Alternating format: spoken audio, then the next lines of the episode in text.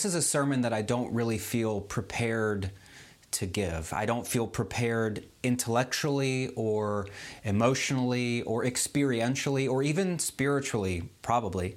Uh, if I felt this on any other week, I might be inclined just to wait, to switch topics to something that I felt more comfortable with, something like Isaiah or the Thanksgiving Psalms, just to buy myself some more time to read and prepare and pray.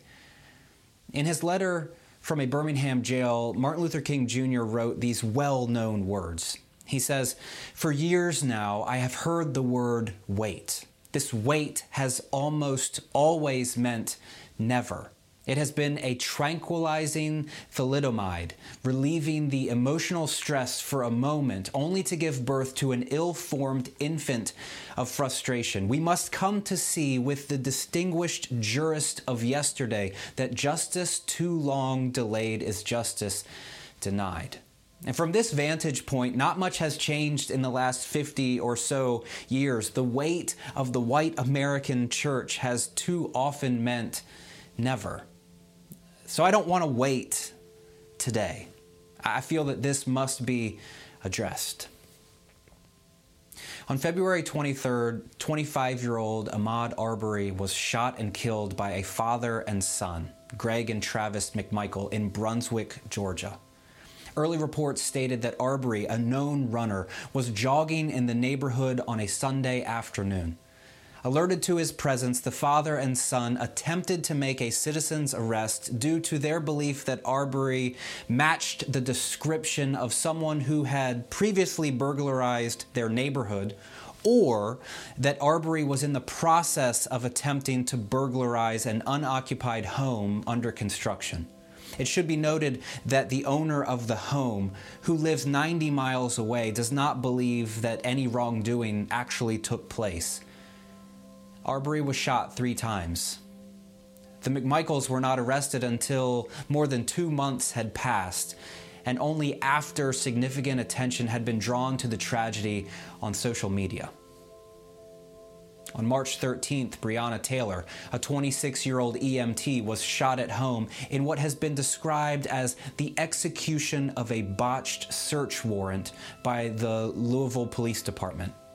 Reports indicate that the police investigation was focused on a home 10 miles away from Taylor's apartment and on suspects who were already in custody by the time police entered Taylor's home. When they heard noises outside of their apartment, Taylor and her boyfriend, Kenneth Walker, believed that they were being burglarized, so Walker called 911. When the officers entered, he discharged a legally obtained and licensed gun, striking an officer in the leg. The three officers who arrived in unmarked cars and were wearing plain clothes then fired 20 to 23 rounds, striking Taylor eight times and killing her. NBC News reported that Taylor and Walker had no criminal history, no drug convictions, and no drugs were found in the apartment. It should go without saying that I am not an expert on all of the facets of these cases. I was not there, and as a result, I'm limited in what facts are available to me. I also understand that details are still forthcoming and that it is at least possible that my comments here might prove to be misguided as more information is released down the line. Also, out of respect for my friends in law enforcement and their families, I want to be really clear that I do not pretend to understand the responsibilities, the pressure, the difficulty of police work. It is a cross that I am unwilling to bear. So, to the good ones, I am thankful that you can bear that and that you do bear that. Now, having said that, I wanted to address my disappointment in the level of discourse, or maybe more accurately, the complete lack of discourse offered by white majority churches regarding the recent deaths of Arbery and Taylor. And sadly, this is not an anomaly. We have remained silent on many other senseless and wrongful killings of people of color as well. In my best estimation, silence in these spaces is largely due to an overriding fear of upsetting the constituency by treading too close to what might be deemed overly political. my advisor used to say that you can't be a prophet on the payroll. And when it comes to saying something that may impact giving, that may impact finances, uh, as, as most of what would constitute prophetic actually does, I think he's right. It is interesting to me, though, however, that certain political topics are viewed within the church not only as appropriate but necessary, while others, most notably issues of racial and economic injustice, are viewed as too divisive for us to address. Now, in addition to this practical concern, I've already mentioned that we tend to wait for more evidence, for video footage, for arrests to be made, or for the courts to decide for us what actually took place. And there's certainly wisdom in waiting. But we have waited far too long to address racial injustice in our country, and we have remained silent on too many occasions, even after the evidence or the footage or the arrests or the court decisions have been rendered. In both of these pastoral decisions, in our desire to accommodate and to appease and to sort of skirt around difficulties that might upset individuals and in our desire to wait for more information, I believe that we're missing an important opportunity to live into our mission as the people of God. That is, to be about the kind of reconciling, restorative, risk taking work that Jesus was about. In these specific cases, that work, as I see it, is to stand in solidarity with our black brothers and sisters who are enraged, who are grieving, who are shocked, or maybe better, not shocked. Those who are exhausted from having to explain to us why any of this matters, why their voice has not been heard, why we don't seem to understand why they feel the way that they do on these issues. And to some degree, I would say that this solidarity, it it has happened somewhat surprisingly. Many of us, for example, we, we laced up our running shoes last weekend and we took to the streets to run 2.23 miles in memory of Ahmaud Arbery. In this distance, it was chosen by the organizers to commemorate the date of his death in Brunswick, Georgia. But this, you must admit, this was an easy task perhaps aided by the fact that Run with Maud was a trending online movement of racial justice that only required a shared Facebook post, maybe a video of our feet, and a signature on a petition. In most of our circles, uh, perhaps especially in our circle, this cost us nothing. We ran with Maud like we dumped ice on our heads a few years ago, only this time probably without a donation. I believe that along with many of you, uh, that we believe that more is required. And I believe, along with many of you, that more is required first because of humanity's shared identity as image bearers of the Most High God. Something that we talk about often, but doesn't necessarily always seem to inform how we live. Uh, second, I think that more is required because the love of Jesus it extends well beyond cultural and racial boundaries. It is not segregated or compartmentalized. It is all encompassing. So we stand in solidarity. Yes, absolutely we do, but we must also fight alongside of our black brothers and sisters in the call for justice. To be sure, justice does not preclude likes and shares on social media, but it is never limited to that. In my best reading of the Bible, the fight for justice, it appears to be at the heart of the call to follow Jesus. Now, sadly, I believe that we have tamed our understanding of who Jesus was. He, he, was radical. He was not bound by religious tradition. In fact, he often uh, tread upon those uh, traditions and routines and, and charted a different path. He appeased no one. He upset the power structures, eventually leading to his own death. He included the marginalized. He befriended outcasts and sinners, the people of whom uh, folks would say, What is he doing? Why is he doing this? Why is he with these people? He ate dinner with very unlikely company.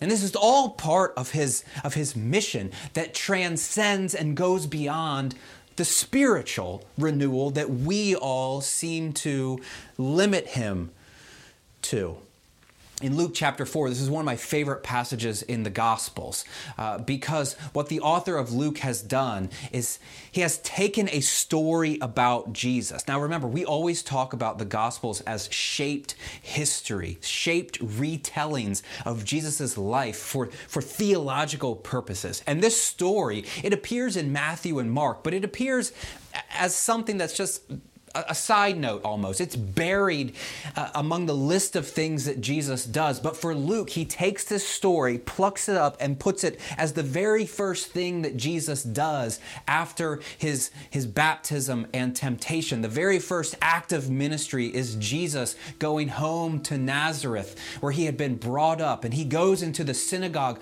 on the Sabbath day. It says this was his custom. He stood up to read from the scrolls, and it was the prophet Isaiah that was given to him. He unrolled the scroll and he found the place where it was written The Spirit of the Lord is upon me, because he has anointed me to bring good news to the poor. He has sent me to proclaim release to the captives and recovery of sight to the blind, to let the oppressed go free, to proclaim the year of the Lord's favor. This is the text from Isaiah that Jesus is reading, and what makes this passage even more ridiculous is that it says he rolls up the scroll. He gives it back to the attendant. He sits down, and the eyes of everyone in the synagogue are on him. Like, what is this guy doing? What is he talking about? It was, it was fixed upon him. And then he began to say to them, Today the scripture that, that all of them knew, that they were very familiar with this sort of prophetic text of what would happen. He says, Today this scripture has been fulfilled in your hearing.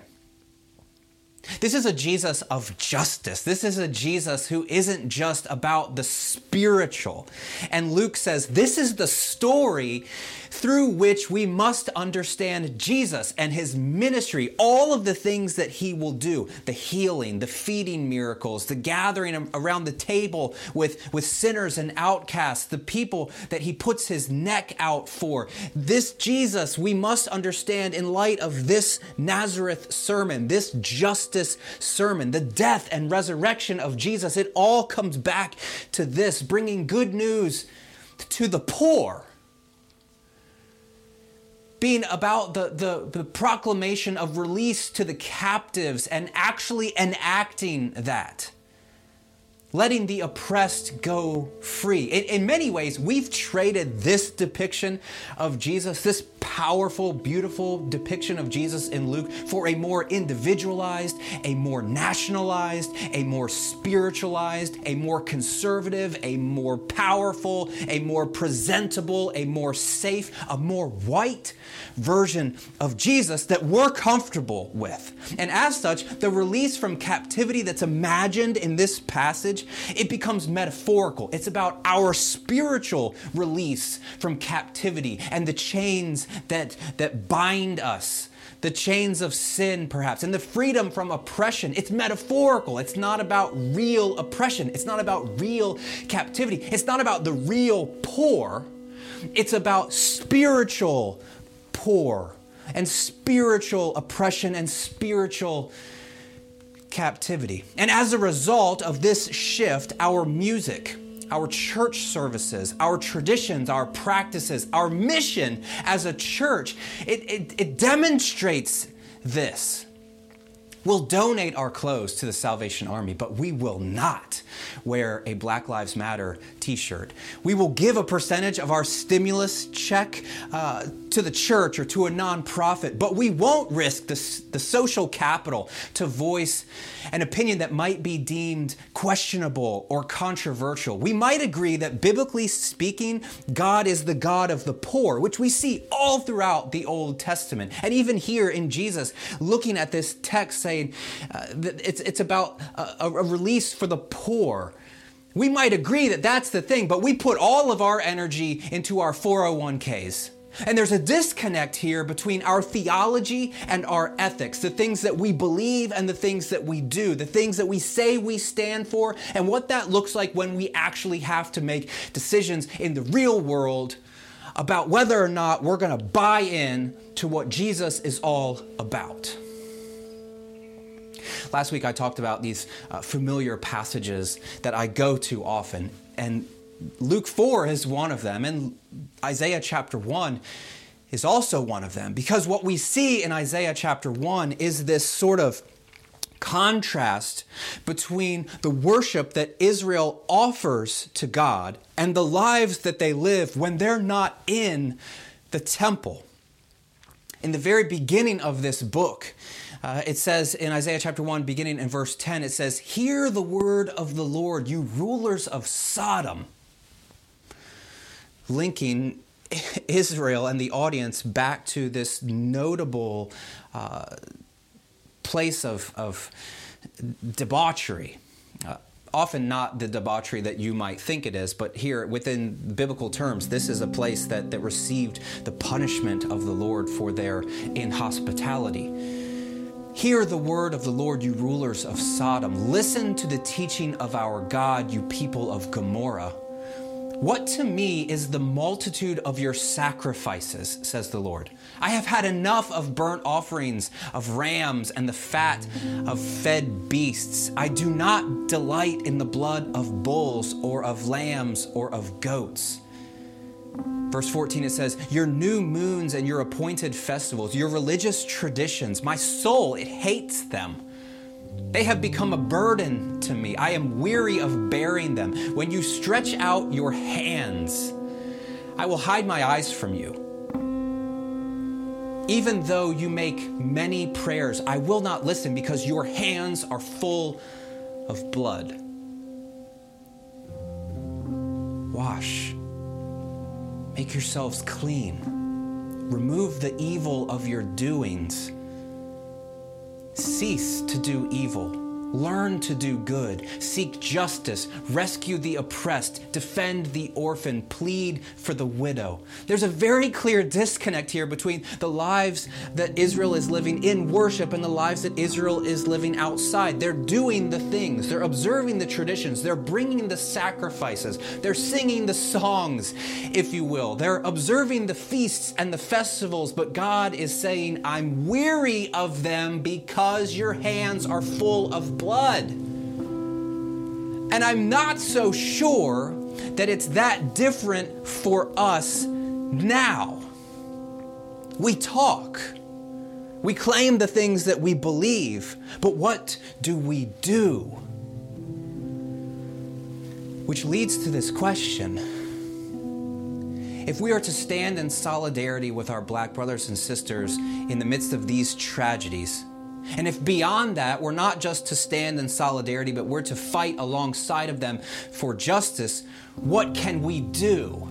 What does it look like for us to learn to do good, as Isaiah would say, to seek justice, to rescue the oppressed, to defend the orphan, to plead for the widow, to fight for justice with our black brothers and sisters in the midst of these tragedies. Now, I'll be honest, this is where I feel completely unprepared. This is where, if it were up to me, I would take a few more weeks, months even, just reading books, having conversations, educating myself to be able to say something uh, of, of worth to any of you based on my experience as a very middle class, very white, very middle aged white guy that doesn't have a lot of life experience dealing with these sorts of tragedies. This is where I feel out of my depth, out of my comfort zone, out of my area of expertise. Let's get back to the Thanksgiving Psalms. Let's get back to Isaiah. I can talk about the ancient Near East and, the context of these passages.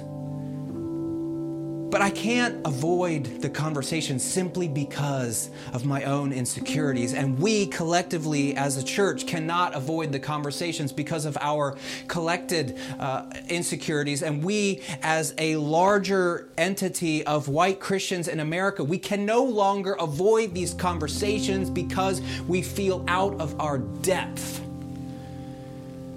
So, this is what I will suggest. It is nothing that is of, of real uh, intellectual significance. But I believe where we start is by listening and by stopping our, our penchant to justify and categorize and qualify the actions of people that look like us.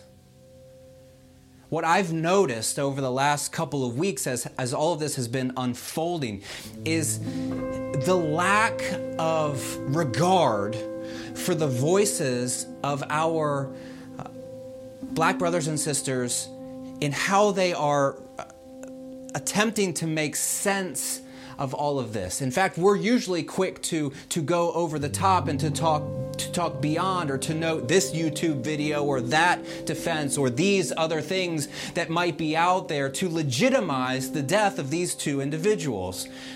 And we're, we're much less uh, apt just to listen just to empathize, just to enter in and say, I have no idea what you're experiencing, but I'm here and I want to learn from you as I listen to the things that you say.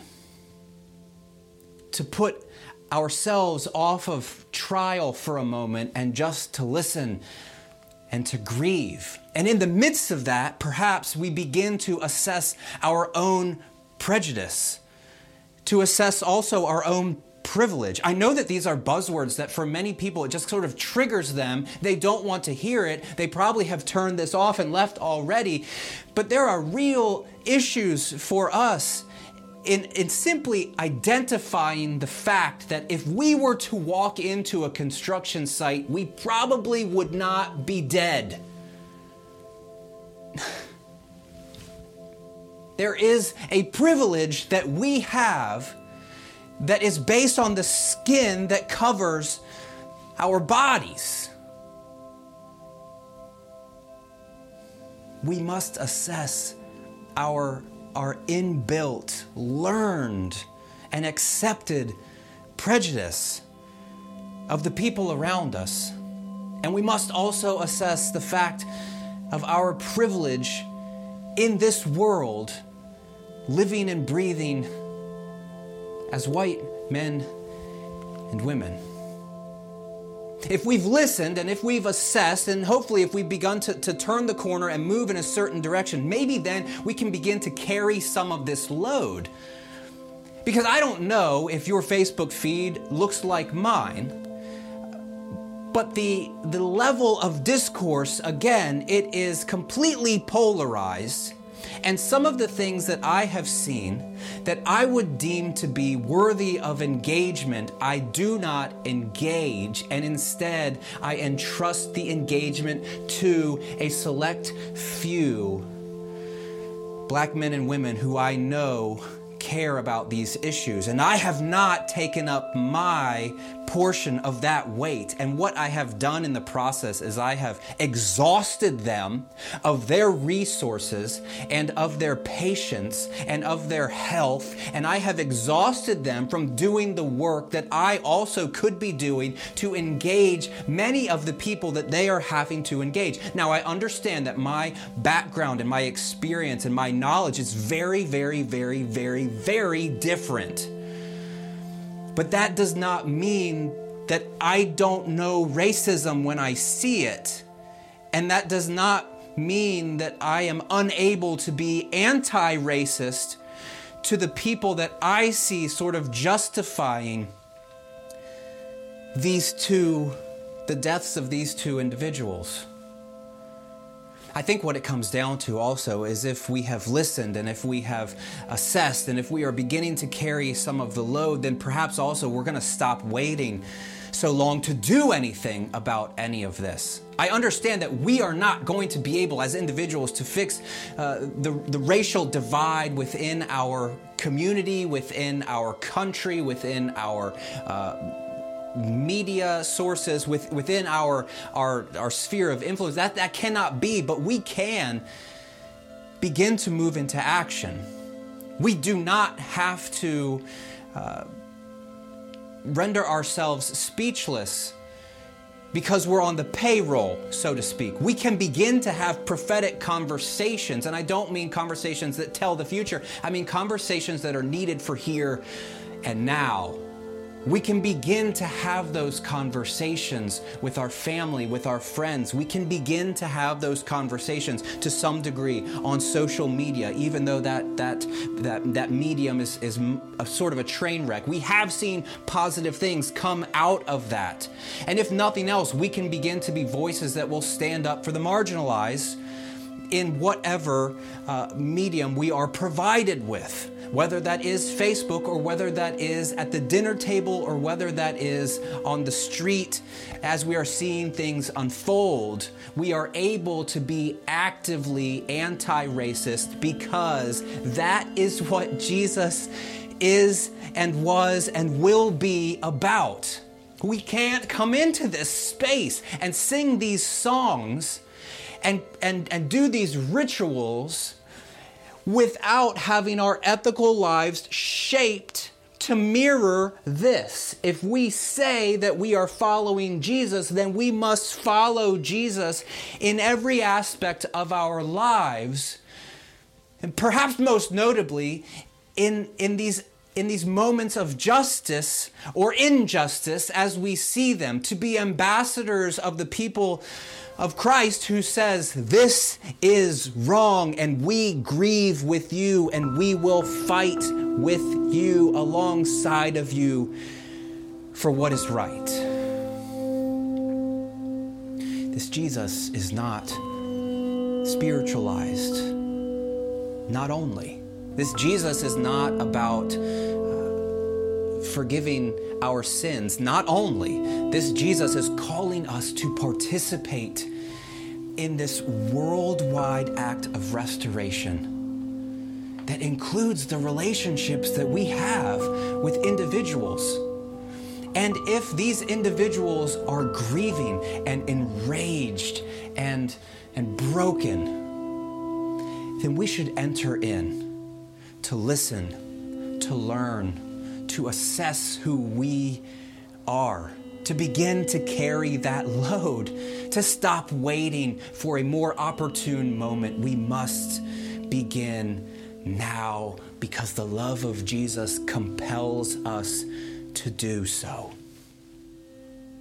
I'm hopeful that we can do more than share a Facebook video. I'm hopeful that we can do more than run 2.23 miles a week ago. I'm hopeful that our run continues on right here and right now. I'm hopeful that we begin not just to put feet to pavement, but we begin to enunciate the gospel of our Lord and Savior Jesus Christ, which is not just about heaven, it's about heaven invading earth right here and right now. We have work to do. TRP, we have work to do. I know that we are a white majority church and that we are small in number, but we have work to do. And I'm hopeful that as the Spirit leads and guides, that we will move into understanding what justice is, not just in these two cases, but on a more uh, broader scale, and that we will be people that can stand in the gap, to stand in solidarity, but also to fight alongside our brothers and sisters for what is right.